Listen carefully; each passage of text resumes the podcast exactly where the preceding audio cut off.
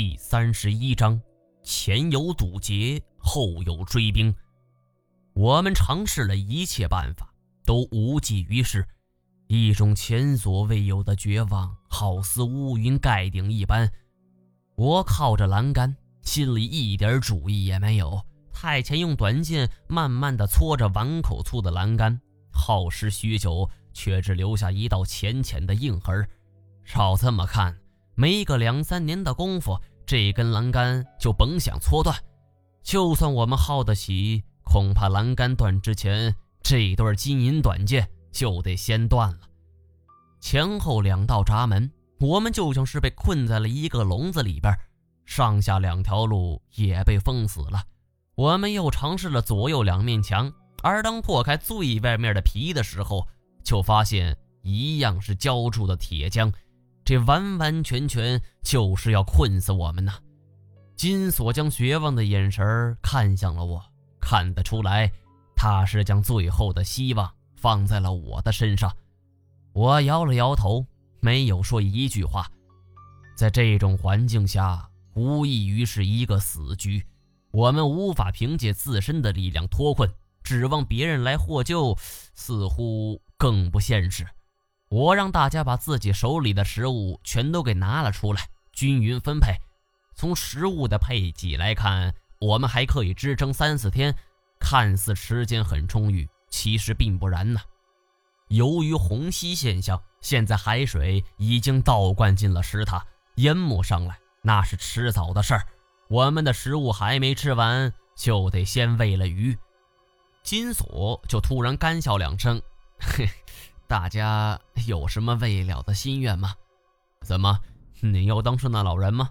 这个时候了，逗闷子总比充满绝望要强啊！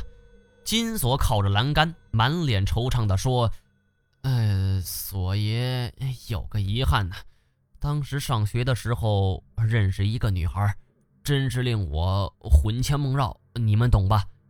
金锁很少这么儿女情长，我们都知道他好色。但是跟3陪女什么的厮混，我们都知道。但是没想到他的学生时代还有过这么纯洁的感情。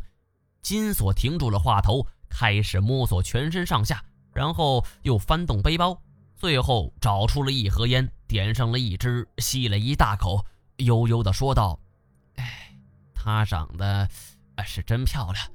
那个时候我就琢磨着怎么把她给追到手。”那时候学生嘛，没多少钱，我真是省吃俭用从牙缝里边挤出来送她一些小礼物。而这小丫头呢，照单全收。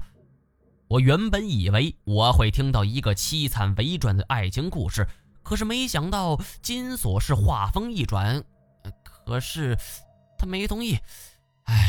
要是给锁爷一个重来的机会，妈的，学校对面的小旅馆里边也就把她给办了。你们呢？临死之前都有什么遗愿吗？石头强也点上一支烟，面带愁云地说：“遗憾就是没能保护好干爷吧。”这话一出口，我愣了一下。石头强说：“那时候我们拜在同一师门之下，论辈分应该是师兄弟，可是我闭口张口的喊他叫干爷，你们知道这是为什么吗？”说起来，还是我们第1次合作的时候了。那是我俩出师后的第1次合作，在婆罗洲逮一条缅甸蟒。说句良心话，这东西只要稍微有点常识，那就问题不大。可是我却大意了，我原本以为是手到擒来，可是没想到进入丛林之后，被一条尖吻蛇给咬了。他奶奶的！我身上的蛇毒血清也没有了，倒霉呀！但是多亏了干爷一直在我旁边照顾我，帮我处理伤口，我这才捡回一条命。而说罢，石头强就拉开了潜水服的衣领，一道溃烂后痊愈的疤痕是清晰可见。从此我就跟道上朋友称，管你表哥叫干爷了。可惜呀，这一次我没能保护好他。说到最后，石头强是双目红肿，语音竟然有了一丝哽咽。而金锁则问我：“毛爷，你的呢？”我刚想说话，他却抬手拦住了我。啊，得，您甭说了，我知道你要说什么。就这么死了，该查的事儿没查清楚，这就是你死不瞑目的原因，对吧？金锁说这话很丧气，却没有说错，我只好冲他点点头。而太前呢，则是站在栏杆之边，苦苦思索着脱身之法，也不知道是不屑于回答我们的问题呀，还是压根就没听到。话题过于沉重了，这种环境下，金锁说出这样的话来，虽然不知道他是从哪儿学的，但是一定程度上确实给大家造成了不小的心理压力。我换了一种轻松的口吻，大家不如说说这一辈子最开心的是什么？我们三个人聊着天，妄图通过麻痹自己来忽略这种危险的境地。太前则是不甘心放弃，一个人还在努力地尝试着逃脱的方法。我有点恨刘向了，以往遇到困境都有他的指点，可是这一次是险境中的险境，这老头却没有留下只言片语啊。就好比一个富人天天给家门口的乞丐打赏，而有一天忽然不给了，这乞丐必然是心生怨恨。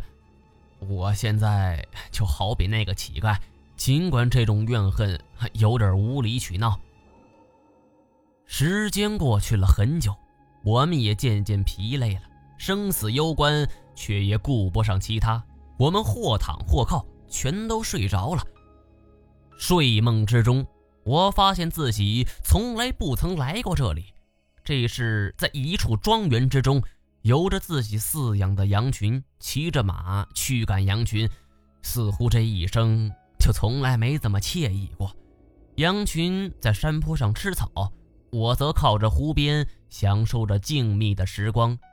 温暖的阳光照耀在我的身上，清风徐来，嗅到的是青草的芳香。而就在此时，我忽然觉得湖水在上涨，自己泡在了冰冷的湖水之中。本能的一睁眼，我还置身于这个铁笼之中，不过海水是已经漫过了鞋底。我恍然大惊，海水涨上来了。本能的估摸着应该还有几天的时间，可我没想到只是睡了一觉的功夫，海水就已经漫了上来。氧气瓶毕竟不方便携带，我们都放在了洞穴里边，情况已经是万分危急了。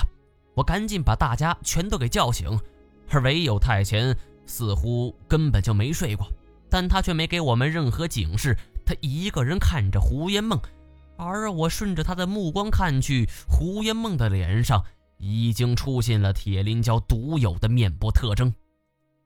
但是现在我也顾不上那些了，必须得想办法尽快逃出去。金锁是大叫一声，我操，有金锁罗妖啊！金锁罗？我反应了一会儿才纳过闷来，他说的应该是一毛罗。这些小家伙也顺着海水就游了过来，而不仅如此，还包括了博比特虫的残肢也顺着水面游荡。这种画面十分诡异，想办法，快想办法呀！金锁是急得连声催促，但是现在能有什么办法呢？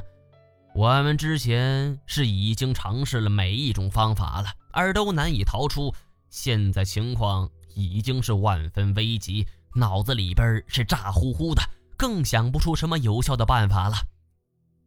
水面越升越高，一毛罗顺着水位就逐渐向我们发起了攻击。太前是抽身而起，顺着栏杆就窜了上去。我们也只好学着他的样子，像是猴子似的就往上爬。